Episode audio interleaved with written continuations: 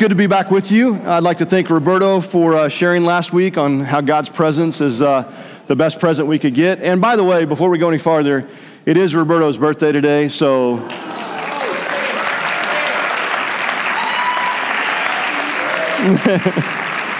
Chris wanted to sing. I told him no, but uh, there you go.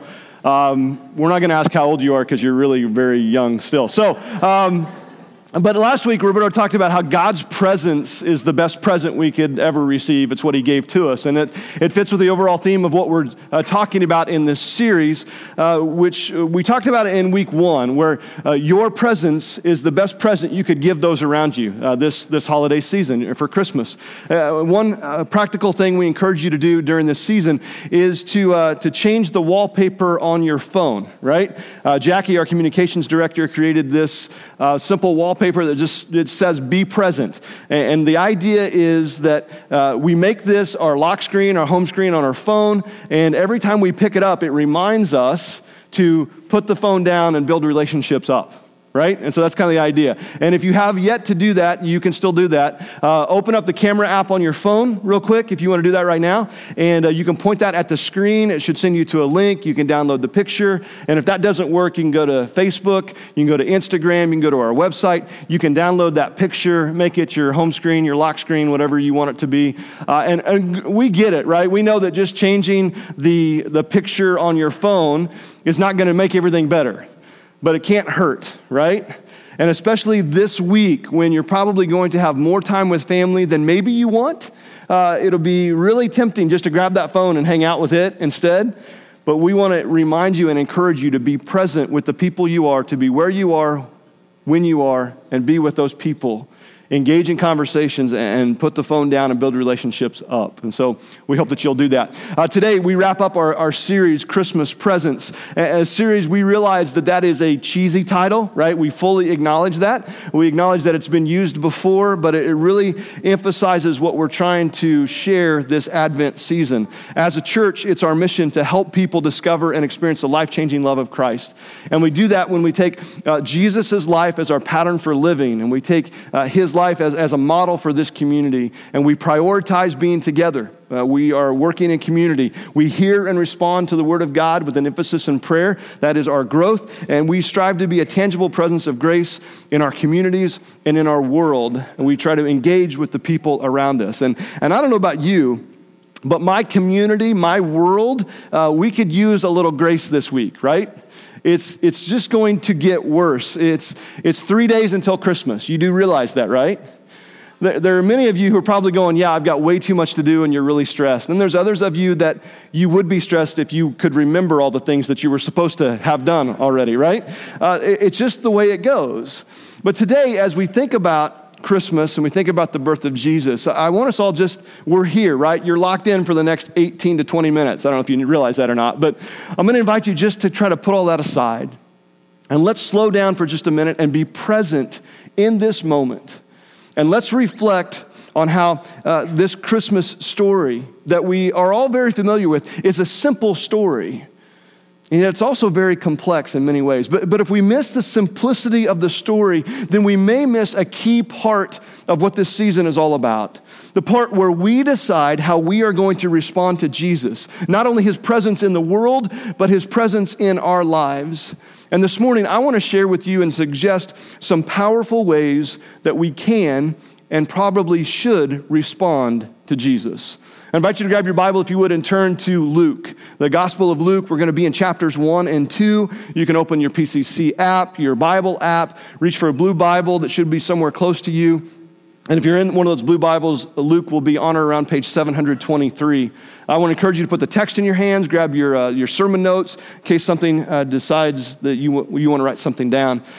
Uh, there's an author by the name of Patrick Morley who wrote a book titled The Man in the Mirror.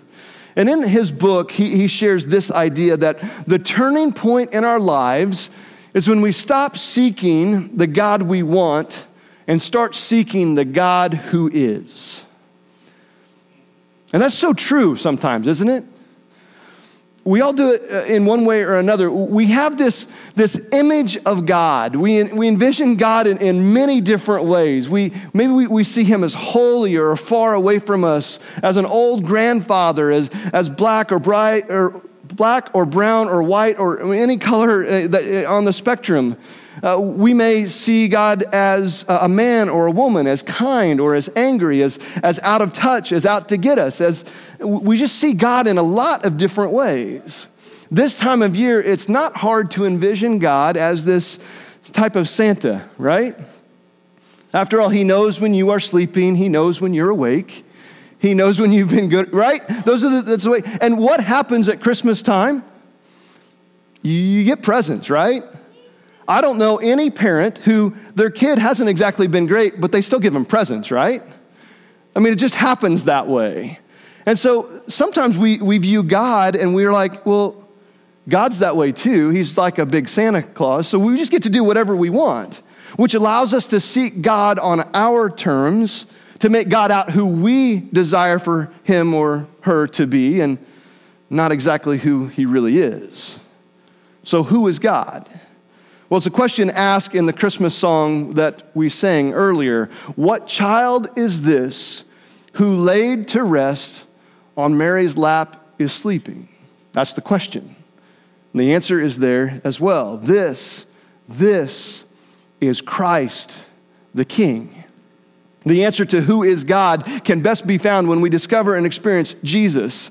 And one of the things that is interesting about how often, uh, especially during this season, how often Jesus is referred to as king. And that is really interesting because here in the States, we really don't understand this concept or relate to this idea of a king. Often we think of a king uh, being an inferior uh, option to a democracy and free elections. If we watch any of the princess movies, then uh, the king is either a pushover, a threat, or says nothing at all, right? We just we don't know anything about them. But for the most of history, people and nations were ruled by a powerful king. And people knew what the appropriate response was to a powerful king. You submit. You honor the king. But as Americans, we struggle to grasp this concept of a powerful king because we see ourselves as the nation who is the most powerful. So that is us. Another reason why it's hard for us to grasp this concept uh, of Jesus being a king is because we don't have the same mindset or expectations that the Jews had during the time of Jesus' birth. We know that the Jews had these expectations of a coming king. We, we see these expectations in Luke chapter 3 when Luke writes in verse 15 the people were waiting expectantly and were all wondering in their hearts if John might possibly be the Messiah. Now, a little bit of Bible history, right? John the Baptist came before Jesus, paved the way, uh, told people that he was coming. Uh, he, he gets the ball uh, rolling and, and he begins to make an impact in, in the world and in the society. And people think, whoa, he might be the Christ. Is he the Messiah? Is he the one we are expecting? Now, I have to take a brief time out to, to really uh, take a step back for this really to make sense because we have to ask the question why did the Jews have this, have this expectancy? What were they looking for? Why were they anticipating uh, looking for a Messiah in the first place? Why was that even possible? Well, the short answer is because the prophets had foretold that this would happen to the nation of Israel. And in their uh, prophecies, in their foretelling, they foretold of two major things. One, the hope of a kingdom. They, they prophesied and told of a kingdom that God would establish, in which there would be peace and joy and love. A kingdom in which all other nations would receive blessing. A kingdom where death would be conquered, that righteousness would prevail. A kingdom where the valleys would be raised up and the mountains would be made low. Uh, the coming kingdom, as foretold by the prophets, would be this perfect solution to the mess that the Jews were living in during the time of Jesus' birth. So they were expecting the arrival of a new kingdom. And because there was a new kingdom that was to appear, it made sense that there would have to be first a king, right? And so they had the hope of a king. In this new kingdom, there would be a king that would administer perfect justice. It would bring the world back to what it was intended to be. The king would demonstrate his power. He would establish a kingdom. He would be the Messiah, the Christ, the anointed one. He would be the king. That's what the prophets foretold. And it's what the believing Jews were expecting to happen. They knew how the prophets had spoken accurately in the past, and they believed that this would continue to take place because they had spoken the truth. So they lived in this expectation that not only a king could appear, but that he would appear. It was an expectation based on God's faithfulness and God's word. We see this in Isaiah chapter 9. It says, For to us a child is born to us a son is given, and the government will be on his shoulders, and he will be called Wonderful Counselor, Mighty God, Everlasting Father, Prince of Peace. Of the greatness of his government and the, of peace there will be no end. He will reign on David's throne and over his kingdom, establishing and upholding it with justice and righteousness from that time on and forever. The zeal of the Lord Almighty will accomplish this. Now, I don't know about you, but it's hard for me to read those words without wanting to just kind of burst into song, right? But you don't want that from me, right? Handel's Messiah is, is what eh, we take from that, right? We ask the question in the song, and I've already alluded to it what child is this? Who is Jesus? And this text tells us he is wonderful counselor. He is mighty God. He is everlasting Father. He is Prince of Peace bringing peace to all nations when the kingdom comes. Jesus is king, justice, righteousness, peace. That's what's included in this new kingdom. It will be what they needed then, it's what we still need today. The kingdom will last forever, it will have no end. The end of verse 7 in that text says, The zeal of the Lord Almighty will accomplish this. It's another way the prophet was saying, You can bank on this happening. This is going to happen. This is the expectations the Jews had. We, we don't live in that expectation. It's hard for us to grasp. But this is what the Jews were expecting. The king would come, and the king would establish this eternal kingdom. The Romans would be driven out. The ruler Caesar would rule no longer. Instead, they would have a true king. It's what they expected, it's what they wanted. And while they didn't completely understand everything, they understood the concept of a king and a kingdom. One of the things they maybe didn't quite understand was the timing. It's a timing I'm not sure we quite have figured out yet, still today. Something I, I learned when I was growing up is that things are not always as we perceive them to be, right? I, I, try to illustrate it this way. Has anyone ever driven toward a mountain range? Now, before you answer that question, I'm not talking about these little hills around here that we call mountains, right? I'm talking about real mountains. Anybody driven toward like real mountains? Thank you. Some of you have, yeah. I cannot tell you the number of trips that I have made across the windswept plains of Kansas to uh, enjoy the spectacle that is the Rocky Mountains in Colorado. On that journey, something interesting happens. Once you cross out of the plains of, of Kansas and into the plains of, of Colorado, you begin looking for the mountains, right? You begin trying to see them. And even though you can't see them, you know they're there, right? And so, so you're looking for them. You expect them to come into view. And, and there are times when you're driving and you see clouds and you think, oh, there. No, those are just clouds. Those aren't the mountains yet. They're not there. So you keep looking. But as you continue to travel, it happens. First, you see one peak, and then you see another, and still more as you approach. And at first, from a distance, those first couple of peaks, uh, when you see them, they appear to be side by side, don't they? But then as you get closer, you realize, oh, wait, no, that one is really far behind the other one, right? And it's much bigger than you thought. There's this huge valley in between the two. And I would suggest that maybe something similar happened when it came to the Hebrew prophets. They were looking at these two major peaks of prophecy. The first of the coming king, the king uh, that God told them he would send, that they foretold of his appearing, uh, his appearing in power, raising the dead, healing the sick. They knew God would send him. They also saw this kingdom This kingdom where nations would be judged, things would be set right. There would be a new heaven and a new earth, a, kingdom of peace and joy and love where all is made right. And when the prophets saw these two peaks at a distance, of course they thought they went together, right? A king comes, he establishes a kingdom. Bang, bang, we're done. But as they got closer, and then as the king appears, we realize that there's a great valley of time between the king coming and the establishment of the kingdom. We talk about that today as we live in the now but not yet kingdom of God. It's here, but it's, it's not fully here and realized. The expectation of the Jews was that the king was coming, and that's what we celebrate on Christmas morning. Not that Jesus was born on exactly December 25th in the year zero, right? That's, but that Jesus was born. It's a simple story. It's a story we, we've heard so often that, that we just don't listen to it anymore. And even though it's simple, it's filled with complex details that only make sense in light of God's promise to his people.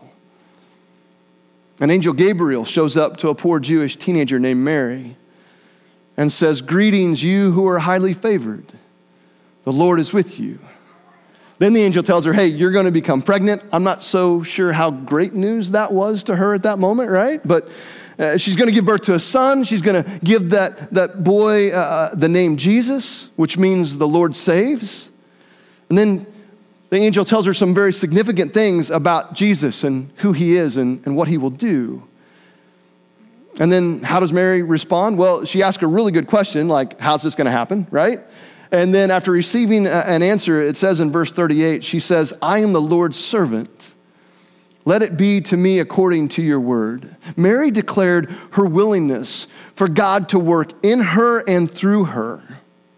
And I would suggest that that is a great response to have toward a king. And then in the story, we see the shepherds, right? They were watching over their flocks at night, and you can sing that song as well in your head, right?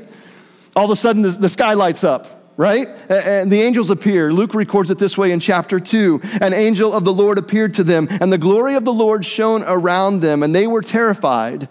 But the angel said to them, Do not be afraid. I bring you good news that will cause great joy for all people. Today, in the town of David, a Savior has been born to you. He is the Messiah, the anointed one, the King. He is the Lord. So the shepherds went to see that which the angel had told them.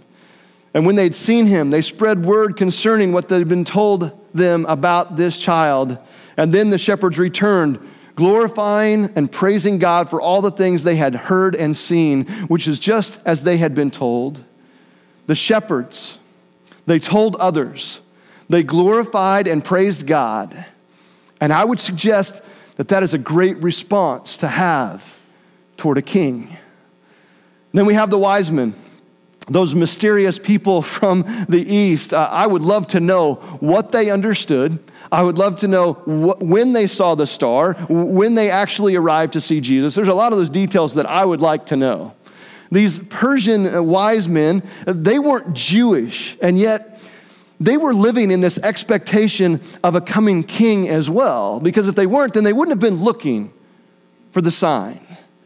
They were aware of the prophets. They were aware of the validity of their message and they believed that it would happen. And so when they saw the, the comet or the sun flare or, or whatever it was that they saw that they described as a star, they saw what they were looking for. They saw what they were anticipating had finally happened. And so they came seeking a king.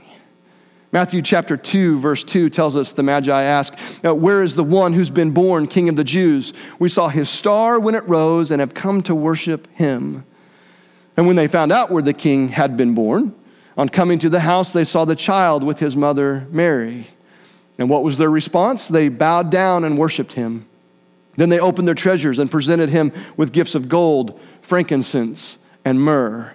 They bowed, they worshiped, they gave gifts. And I would suggest that is a great response to have toward a king. Questions for you. When was the last time you bowed down to someone? When was the last time you told others about Jesus and worshiped and glorified him?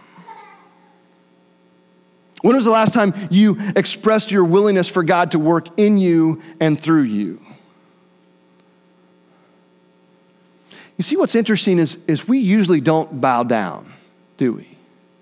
We usually don't, don't worship and give gifts because we're not used to responding to a king. That's just not something we typically do. Outside of our church community, we typically don't talk about, let alone, you know, tell other people about Christ, nor do we invest time in worshiping and glorifying Him. We don't like to surrender control. We don't like to invite God to work in us and through us.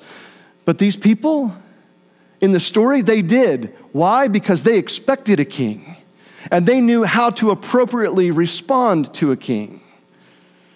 So we ask the question what child is this who laid to rest on Mary's lap is sleeping?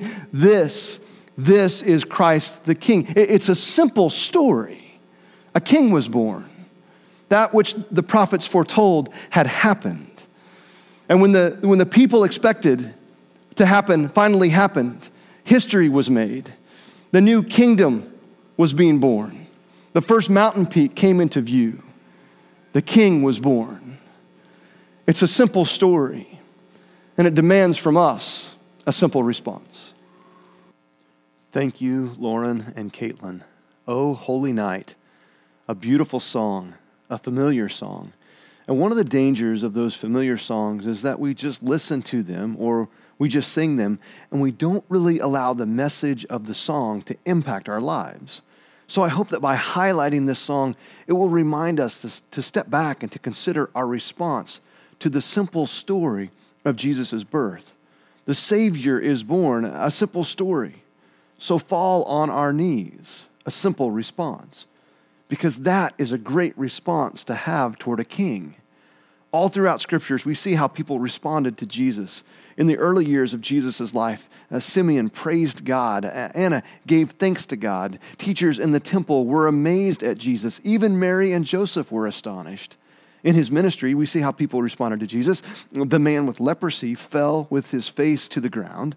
The friends of the paralytic tore through the roof in order to get their friend to Jesus. People left everything to follow him. Expensive bottles of perfume were broken to wash his feet. They came to hear him speak. They asked questions. They wanted to be a part of his kingdom. Time and time and time again, people were amazed at what he said, what he did, who he was, because that is a great response to have toward a king. And that is the type of response we are to have to Jesus as well. It's a response that really begins in our hearts. Uh, the reality is, we can attend church, we can give and serve, raise our hands during the songs, even fall physically to our knees. All of those things are great. And yet, worship truly begins when we bow our hearts before Him, because that's what God sees. He sees our heart. Jesus issues an invitation for us to respond to Him and to His kingdom when He said, Repent, for the kingdom of heaven has come near. Now, that word repent, it's a loaded and somewhat controversial word, but it, it literally means just to change your mind, to change direction, to stop seeking the God we want and to seek the God who is, to seek the God who has revealed himself and bow our hearts to him.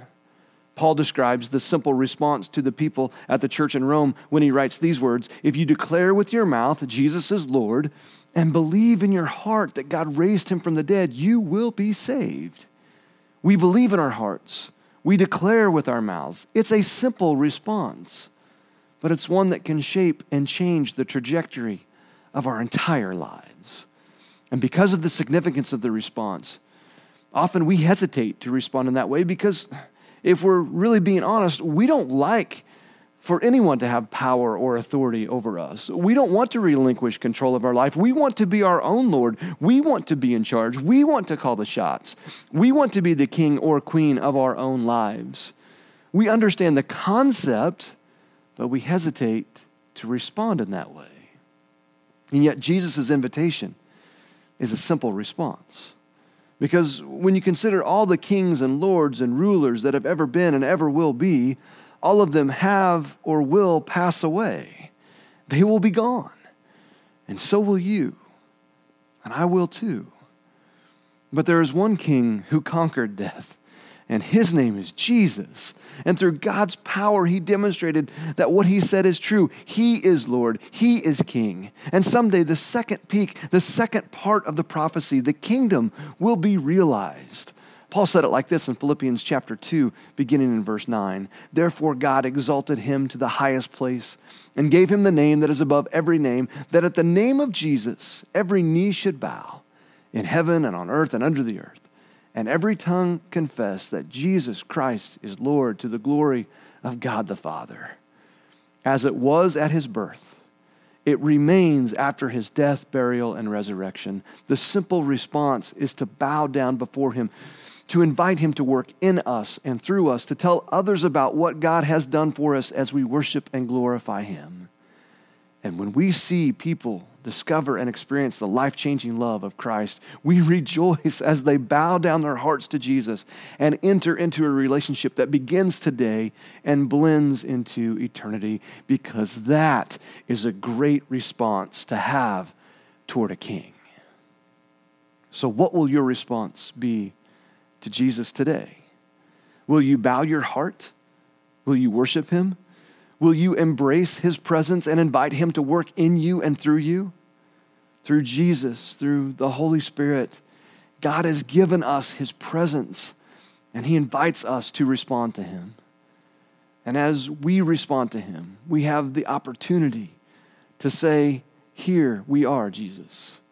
And this morning, we're going to sing that same song that Caitlin and Lawrence shared just a few minutes ago. It contains the simple story, the story of Jesus, and it calls for a simple response. And it's my prayer that this will not just be a song that we sing at the end of our time together, but it will be a response that we will in our hearts fall down, bow down, and worship the Lord, surrendering to Him.